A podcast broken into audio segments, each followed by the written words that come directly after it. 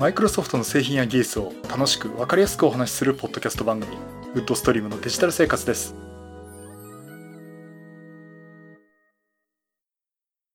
第520回目の配信になります。お届けしますのは木澤です。よろしくお願いします。はい第520回目になります。この配信はクラウドファンディングキャンファイアのファンクラブにより皆様のご支援をいただいて配信しております。今回も安根さんはじめ合計8名の方にご支援をいただいております。ありがとうございます。ご支援の名に関しましては、この番組ウェブサイト、windows-podcast.com でご案内しております。もしご協力いただけるでしたらよろしくお願いします。また、リサの皆さんとのコミュニケーションの場としてチャットサイト Discord にサーバーを開設しております。こちら、ポッドキャスト番組、電気屋ウォーカーと共同運用しております。よかったら参加してみてください。Discord サーバーの URL は番組ウェブサイトにリンクが貼っております。まあ、今週もなんとか配信できたかなっていう感じなんですが、えっ、ー、と、例の部屋のお片付けネタなんですけどね、と、とりあえず今日で終わりました。今日2月2日日曜日。えー、まあ、1ヶ月で片付けるって話でやってたんですけども、まあまあ、片付きました。あの、これ、ノートの方にね、あの、私の方で記事書きたいと思いますので、そちら見ていただければなと思うんですが、あちなみに私のノート、えっ、ー、と、URL は何だっけ？と ?URL はですね、https コロンスラッシュスラッシュノート .com スラッシュ tkizawa え t 木沢ですね。えこちらでですね、私ノート記事書いてますんで、えっ、と、ここにマガジンでね、部屋を片付けるという、まあそんなようなね、えー、マガジンも作ってますんで、無料で見れますんで、よかったら見てみてください。まあだいぶ捨てましたね、いろいろと。捨てたし、売ったし、えー、あの、おかげさまで、あの、中には本当これ番組でリスナーさんに買っていただいたものもありましてね、本当にどうもありがとうございます。えー、まあ、あの今ね、結構スカスカになった、えー、ところで、まあ、机の上も片付いてですね、今、ポッドキャストこれで収録してるんですけど、やっぱ気分いいですね。あの、片付いてる状態で何かやるっていうのは。うん。まあ、これあの、よく言われるのが、あの、リバウンドしないようにってね、えー、いうのがよくありまして。一回片付けたらいいんだけど、一週間後にまた同じ状態になってるとかね、元に戻ってるっていうことはよくあるんで、えー、まあちょっとそういうのは、気をつけたいなと思っています。まあリバウンドしないためには、物買わない。買うんだったら、今あるものを捨てて買うと。えー、まあ捨ててでもね、捨ててもあの手放して、あの、売ってでもいいんですけども、えー、そんな風にしてね、あの、プラスにならないように、えー、しなきゃいけないかなと思ってます。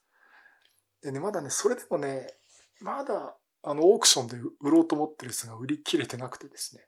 えー、まだやっています。えー、今、今、なんとあの、窓スマ、Windows Phone、Windows 10モバイルですね。あの、の端末の窓スマを出品してます。えっ、ー、と、スタート価格2000円。売れねえだろ、そんな値段でってみんなに言われそうなんですけども。えー、そんなとこで出してますんでね。えー、よかったら興味のある方。他にもいろいろ出してますので。ネットブックも出してますね。あのまあ、そこら辺で興味のある方見ていただければなと思っております。さて、えっ、ー、と、そんなお話、あ、そうださ、その前に、えー、ちょっとお話をしておきたいんですが、すいません、あの、私は行かないんですけども、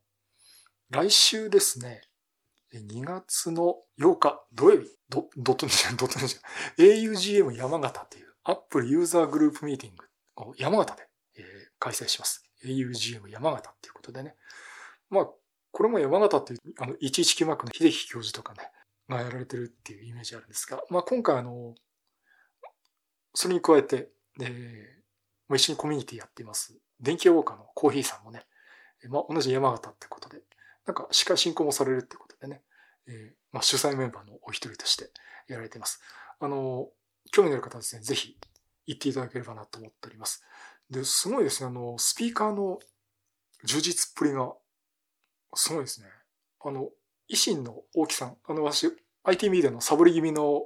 あの、オルタナブログって書いてるんですけど、まあ一応ブログでも一緒にさせてもらってます。大木さんのお話、iPad のお話いただきますし、トリニティ、星川さんですかね。 Belkin と、あと Parallels。あこれ Parallels は私ちょっと話聞きたかったな。一番今私ホットなね、あの話題なんですけどね。えー、あとは天王寺アップルクラブの音楽部長の柴さん。柴さんってあのあの、ユーマグってね、アップルのユーザーズグループ、私も参加してますけども、そこちらでもご一緒させてもらってますし、まあカメラ関係でもね、いろいろと、えー、フルサイズ買えとプレッシャーかけてくる まあ、あの、悪いお友達の一人なんですけども、えー、まあ、お話があるってことでね、結構、やっぱり行きたいところはあるんですけど、すいません、ちょっと私は行けなくてですね。まあ、ぜひ、あの、興味のある方行っていただければなと思っております。いやね、結構みんな言われてるんですね。コーヒーさんにもね、木澤さん来ないんですか？とかね、言われてるし、あと他の方からもね、ねヤフオクのオークションでいろいろとお金あるんだから、いけるでしょ、新幹線代出せるでしょ、なんて言われてるんですけども。えー、ちょっとね、本当申し訳ないんですけど。あとあの、プレイベントってことで、えー、ポッドキャスト番組ですね、電気屋ウォーカーとタックポッドキャストの公開収録を行うということで、まあ普段の仲仲良くさせてもらってる、ポッドキャスト番組でですね、まあコーヒーさんとかタイジ君とかナイトさんとかですね、公開収録もやるってことで、まあこれは後で私聞けると思うんですけどね、これ多分私言ってたらここに枠もらえたかなと思うんですけども、まああのー、まあそういうのありますんで、えー、ぜひ行っていただければなと思っております。えー、URL は https コロンスラッシュスラッシュ augm 山形 .wordpress.com ということになっておりますので、えっ、ー、と、事前申し込み、途中入場とかもね、できるんですけど、えー、申し込みも、事前申し込みね、まず事前事前事前申し込みしてですね、え、参加していただければなと思っております。はい、えー、ということで augm 山形2020のお話でした。というのがまあ前振りなんですけども、えっと、じゃあ今回の本題のお話になります。あの、ネタ的には調べてるのが、マイクロソフト関係、ちょっと AI 関係いろいろやってますんで、まあやっぱりそこら辺の話をね、うまくできないかなと思って、今ちょっと勉強してるとこです。うん、まあ勉強するってもなかなか難しくてですね。あの、気になるのはあの、Windows ML、まあ機械学習したものを Windows 側に持ってきて、処理をするっていう。まあ、このあの、バックスペース FM で、ゼンジさんがね、例えば新しいグラフィックボードとかの処理で、その Windows ML とかもね、有効に使えるようになるとかね、そういう話でちょろちょろ、あの、ちょっとされてましたんで、まあ、それに絡めて、こう、お話もできればいいかなと思っております。うん、なんか、やっぱり専門知識がまずいるのかなっていうのもある一方ですね、いや、簡単にできますよって話もあるんでね、え、挑戦してみたいなと思っております。で、今回何の話かと言いますと、あの、さっき言ってましたの、ネットオークションでね、私いろいろ売ってたんですけど、その中古のあり方っていうかね、えー、そういうものについてですね、ちょっといろいろ考えたんで、まあ、ちょっとお話ししたいなと思っています。えっ、ー、と、まあ、ネットオークション、ヤフオクでですね、えー、いろいろと売りました。結局、まあ、まだ出品してる最中なんですけどね、まあ、今後だとちょっとしばらく続くと思うんですけども、えっ、と、先日ですね、ずっと持ってた CPU ですね、Core i7-870 と、あとマザーボード、ギガバイトのマザーボードですね。あとメモリーが4ギガ4枚の16ギガバイト。あとグラフィックボードが、これ黒と思考のやつなんですけど、GForce GTS450 という。えっ、ー、と、これをですね、セットでオークション出しました。あの、バラで売ってもよかったかもしれないんですけど、うん、ちょっとバラだとね、本当に需要あるのかなっていうのがあるんで、まあセットで固めた方がね、あの、まだ需要あるのかなと思って、思って、まあまとめて出してみました。で、はじめね、5000円で出したんですね。で、まあ、ぶっちゃけ8000円で売れたらいいかなっていうところを思ってたんですが、えー、なんとですね、最終価格、落札価格が18,500円。まあ、これあの、私の方で手数料、取られます、ね。私、ヤフープレミアム入ってるんで、手数料が8.8%取られるんですね。で、それを引いてもですね、16,872円の、えー、収入になりました。もう、なんだろうな、結局出品して、初め5000円で、で、5000円以上になるとね、250円単位で上がっていくんですけどね。それちょろっと5250円って上がった、何人かが入札してくれてるんだなと思って見てたら、えっ、と、実際、あの、途中経過すっ飛ばして、だいたい見てるとですね、5750円、6750円、8250円って感じで、どんどん入札が入ってたんですね。その後12500円に飛んで、で、その後1万8000円。1万、最後は1万8500円という感じになりました。で、これオークションって終了5分前になってまだ入札があると延長することができるんですね。まあそういう設定にしてたんですけど、結局2回延長して落札ということで、最後はね、もう同じ1分以内にですね、デッドヒートのようにですね、争うようにこう入札、えー、されてまして、まあ本当にね、本当ありがとうございますっていう感じで。で、あのー、これ、この前、えー、昨日かな、梱包してお送りしました。えっ、ー、と、もう多分届いてるかなと思うんですけどね。で、これなんですけど、要は、結構使い物になるんですよ。あの、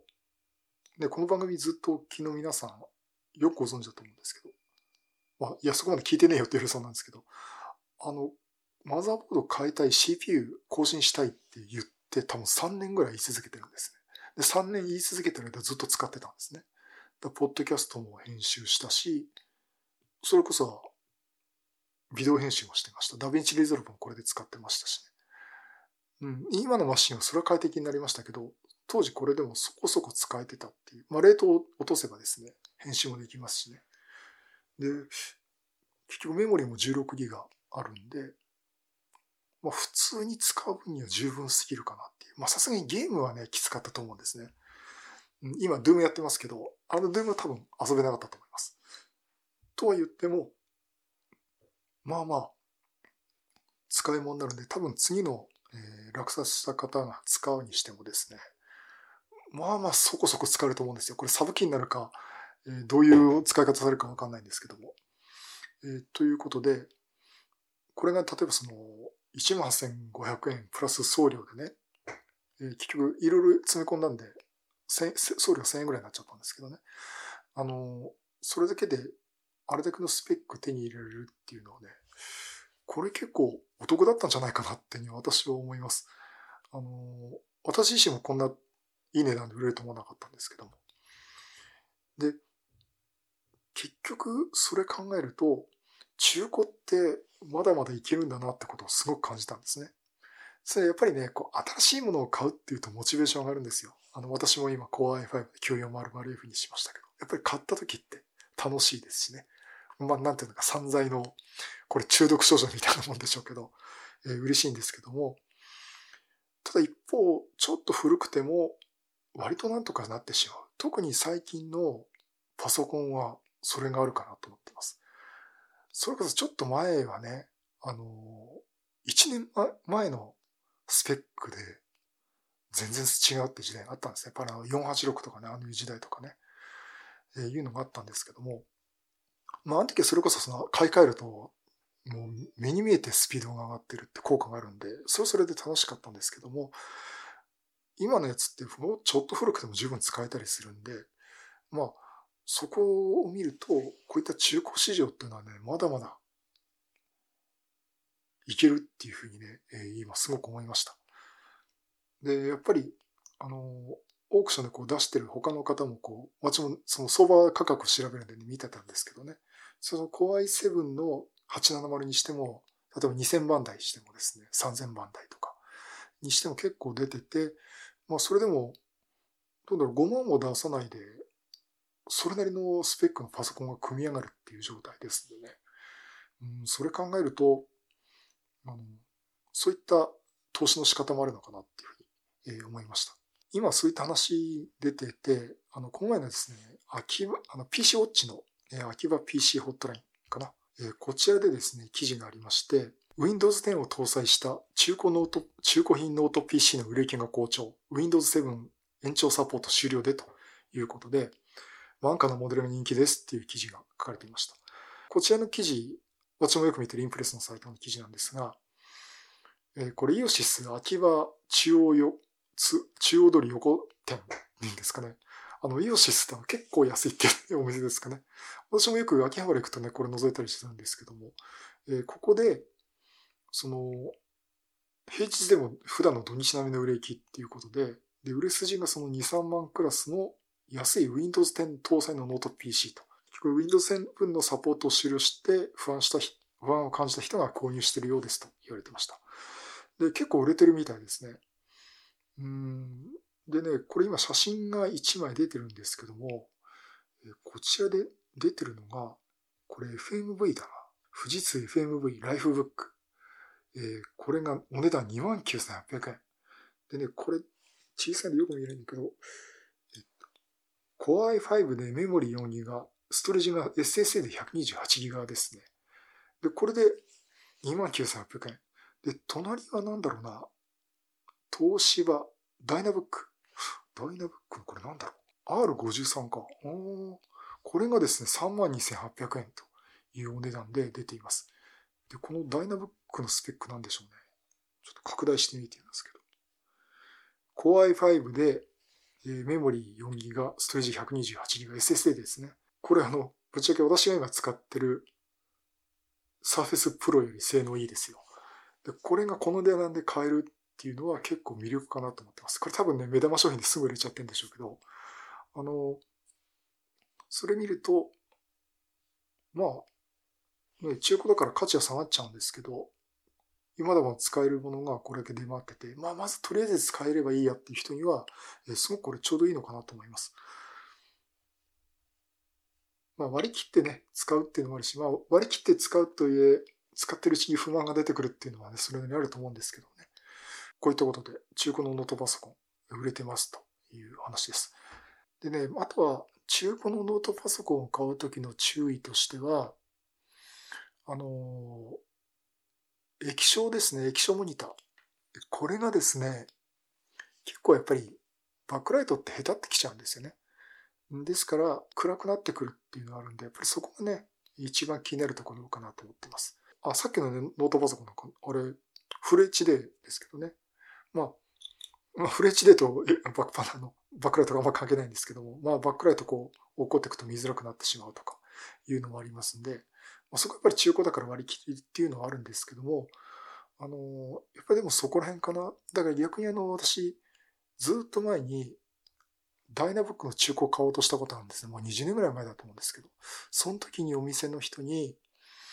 いや、これ中古のいいところっていうのは安いんだけど、まあ今ほどじゃないです。今みたいなお買い得価格じゃないんですけども、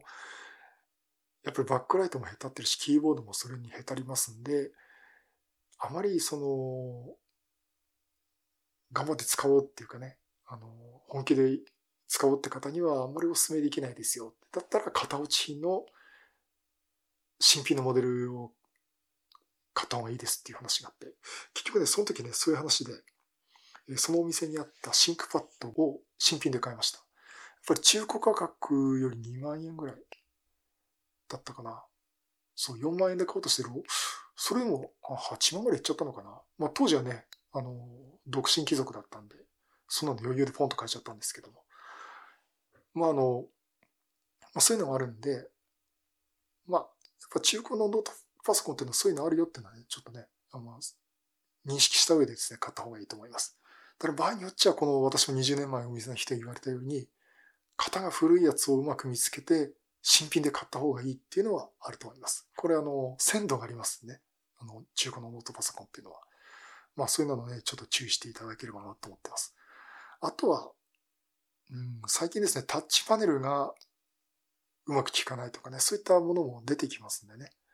まあ、そこはちゃんとあの、お店書いてあると思いますんで、えー、よく注意してね、買っていただければなと思っています。で、あと、えっ、ー、と、買っちゃいけない中古のノートパソコン。えー、これだけ言ってきます。バイオデュオ。これ買っちゃダメです。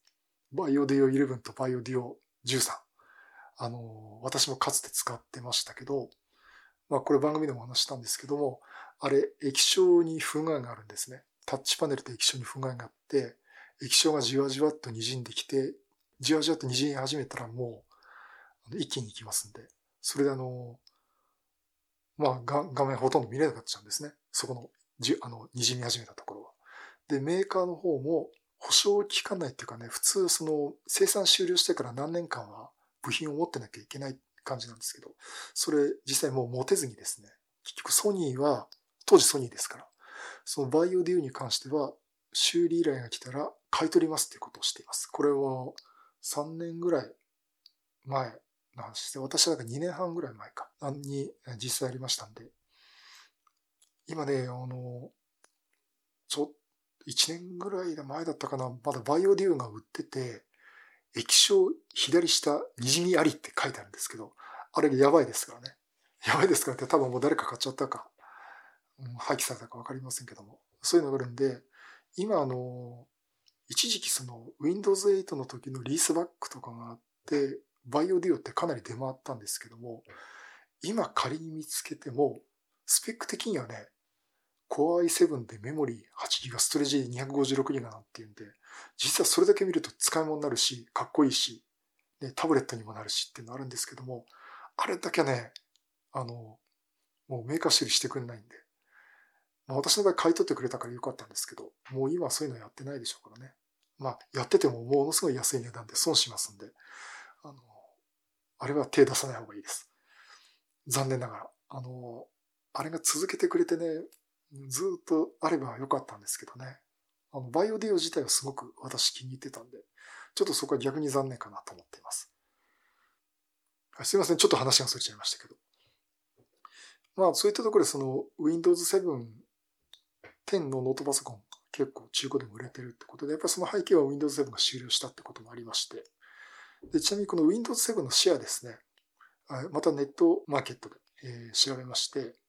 2020年1月の市場シェア、えー、第2位で25.56%。まあ、12月の26%よりちょっと落ちたっていう感じなんですけども、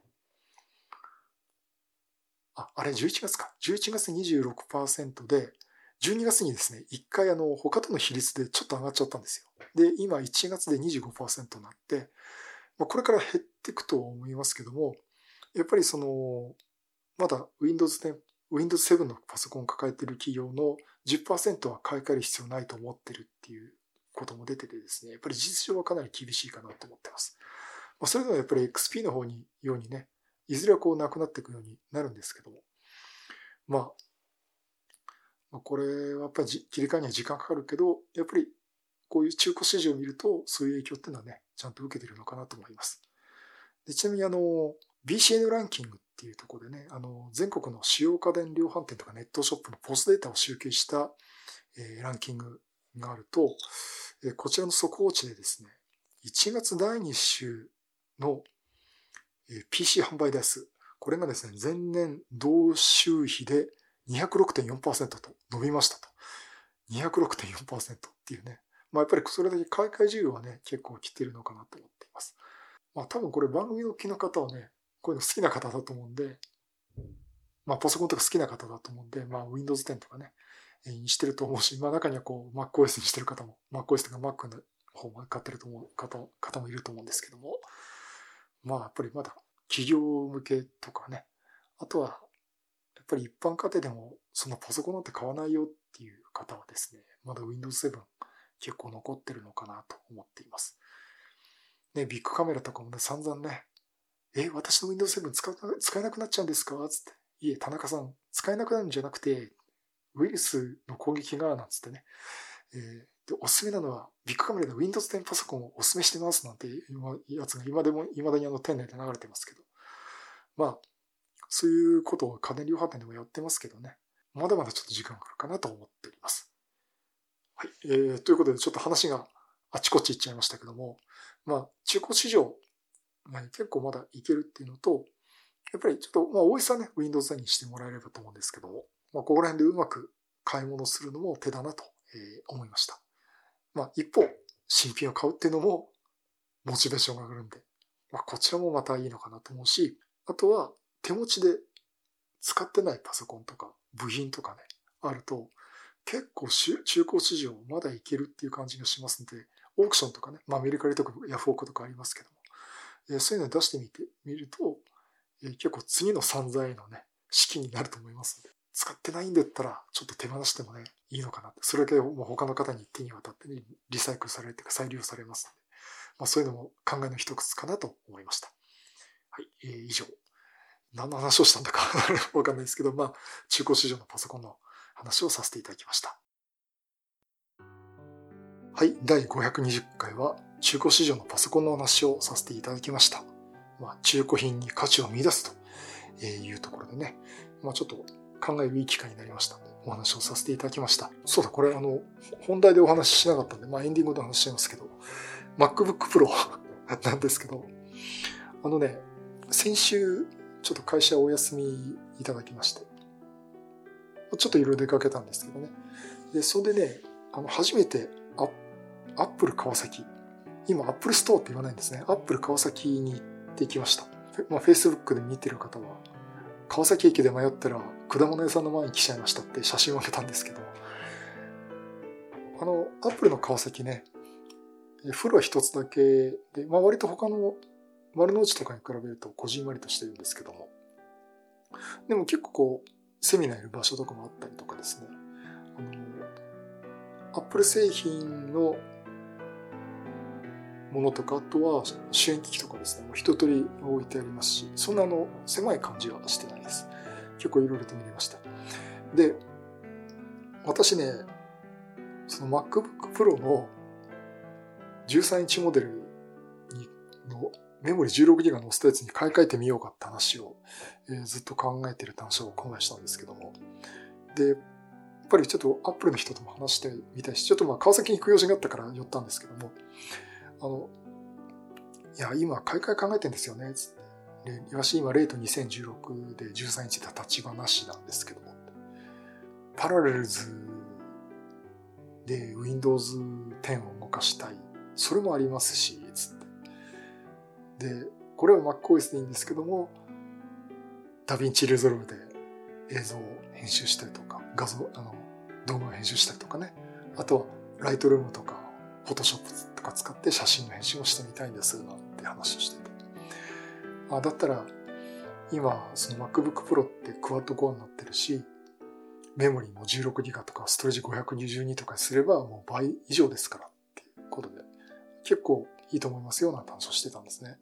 ああ、そうですね、つって。これってじゃあ、今注文したら BTO、CTO っていうのか。えっと、どのぐらいですかね納期がって聞いたら、その時ね、店員さんがね、妙なことを言い出したんです。あの、実際、お買い求めいただけると私としては嬉しいんですが、実はこのモデルっていうのはキーボードにいろいろと問題がありましてっていう。まあ、バタフライキーボードですよね。あの、実際無料交換プログラムとかもあったんですよ。ああ、それ私やりました。交換してもらいました。ああ、そうですか。って。で、今、MacBook Pro っていうのは、隣に16インチモデルが置いてあったんですね。シザーキーボードって新しいキーボードがありまして、このバタフライキーボードっていうのはいろいろと問題があるんで、っていう話を仕掛けた時に、いやいや、バタフライキーボードで交換してもらいましたから、私、つったら、いや、それでもまだおかしいって車を上げてくるお客さんがいるらしいんですね。まあ、クレームしてもそれはちゃんと不良だということで、え連絡をしてるわけなんですけど。で、どうも口ぶりからすると、もう、バタフライキーボードの MacBook Pro 売りたくねえっていう感じなんですね。で、そこで、え、じゃあこの16インチモデルと同じキーボードで、タッチバーで、エスケープキーもキーボードとして物理キーで存在してるやつが13インチで出るんですかね？って話をね、えー、まあ、どうせ答えてくれないだろうと思って聞いたんですけども、あの、そういう噂は出ています。まあ実際にあの、欧州の型番登録がされてるとかね、まあ情報は散々出回ってるんで、で、あの、出ないかもしれませんし、出るかもしれませんし、それは私も何とも言えないんですが、タイミングを見計らっていただいた方がいいと思いますっていうんですね。ああ、タイミングね。うん。じゃあ実際、これ、今買うよりは、タイミングを見ていただいた方がいいですよってことで、ね、そんな会話をね、何回かしてまして。ああ、そういうことかと。で、やっぱりちょっと他の人にも聞いたけど、そんな Apple ストアのね、店員レベルでそこまでの情報来てるわけないんですよ。知ってるわけがないっていうことで、まあ実際その、どうもそういった流れになってるのかなっていう感じがしました。あの、だからほぼ出るみたいな気がします。私もこれ断言できないんで。えー、というとこでね、あの、そうなると近いうちのアップデートっていつかなっていうと、去年は3月にあの、確か教育系のイベントで iPad とか、iPad mini だったかな？の新型が発表されて、ということがあったんで、どうもあのタイミングで MacBook Pro の13インチモデルは、今のシザーキーボードを載せた、今だと16インチモデルのシザーキーボードを載せて、タッチバーでエスケープキーを独立しているものが出るんじゃないかなっていうふうに私は見ています。えー、すいません、これアップルの番組じゃないんで、あの、ご専門の方は、あのね、アップルンルンとかね、あれ他に、まあ、まあ、いろいろあの、ちょっとそちらね、タロケンさんの話とかね、聞いていただくといいのかなと思うんですけども、あの、ちょっとなんか動きがありそうなんだっていう感じがしました。まあ、あの、多分アップルの店員さんはそんな知らないはずなんで、うん、でもなんかもう私、あの、初心者っぽくなくてですね、話してた時もう私バリバリの Mac ユーザーですみたいなね、感じで喋ってたんで、あこいつ、なんか掴んでるなっていう感じで、ね、話してたと思うんで、まあ、いろいろやっぱり詳しくそれなりにあの、教えてくれたのかなと思うんですけどね。まあ、教えてくれたとかね、アドバイスしてくれたのかなと思うんですけど、まあ、そんなところでね、えー、ちょっと様子見たいなと思っています。ですから今すぐ13インチの MacBook Pro を買うのもちょっとやめました。えっ、ー、と、次のアップデート。ひょっとしたらサイレントアップデートかもしれませんね。あれ、夜中に突然新型が出たってみんな騒ぐんですけど、あれかもしれないんですけど、まあ、そこら辺と、今の MacBook Pro を、それこそまた中古の話ですよね。中古で売って、どんぐらい資金が出せるかっていうところも見ながらですね、検討したいなと思ってます。ですからその状況によっては、今の体制のままで新しい MacBook Pro 買わないという可能性もすごくあるんですけどね。えー、まあ、そこら辺ちょっと考えています。いやサーフェスブック3とかも出そうな気がするんだけどね、多分出るとしたら秋頃ですよからね。まあそこら辺はね、えー、ちょっといろいろと考えてみたいなと思っています。で、あそれともう一つあの、先週そのブートキャンプがうまく動かないぜって話してたんですけど、えっとね、これ3年前の私自身の Facebook の記事見たらですね、文句書いてるんですね、ブートキャンプの。動くようになったと。ただ、えっ、と、タッチパッドのスクロールが逆方向だと。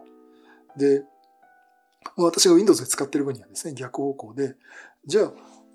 あの、設定でね、方向変えられるんですけど、そうなると、今度はマウスのホイールのスクロールが逆方向になっちゃうと。で、あの、これ Mac の、MacOS の場合ですね、これ何つったっけな？それでね、設定を変えられるソフトがあるんだけども、タッチパッドとマウスのホイールのスクロールは別々に設定できるようになってるんですけども、ブートキャンプの方はそういう設定ができないんで、使いづらいっていうのと、やっぱりうまく動かない、うまく動かないんじゃなくて、動くんだけども、やっぱりその、思ったほどのね、パフォーマンスが出せないとかね。やっぱりタッチパッドでピンチインピンチアウトを他の Windows パソコンでできるかっていうと、そこまでブートキャンプだとできないとかね。えー、そういうのがあって、これをやるよりは、パラレルズの Windows 10を使った方がはるかにパフォーマンスがいいってことで、私はブートキャンプ使うのをやめて、これからパラレルズにしますっていう Facebook の書き込みを見ました。うん、考えたの3年前の木沢くんと思ったんですけどね。まあ、あのー、そんなところもあって、もういいかな、やっぱりブートキャンプだと、そんな風に思っています。ね、ちょっとブートキャンプの話ね、もっと詳しく聞きたいんですけどね。そういう話をすると、だから木沢さん AUGM な山形来なさいっていう風に言われるんですけど。えっと、ちょっとこれでも、これ真面目なし、あの、ブートキャンプの方とは直接ちょっとお話、ブートキャンプじゃない、あの、パラレルの方とはですね、ちょっとお話、ぜひ、機会あったらしてみたいなと思っております。はい、えー、ということで、またちょっとこの先どうなるか分かりませんけどね。まあ、部屋も片付いたんで、まあ、しばらく物は減らしたままにしてね、えー、ちょっといろいろと考えたいなと思っております。はい、そういうことでまたいろんなネタ集めてお話したいと思います。またよろしくお願いします。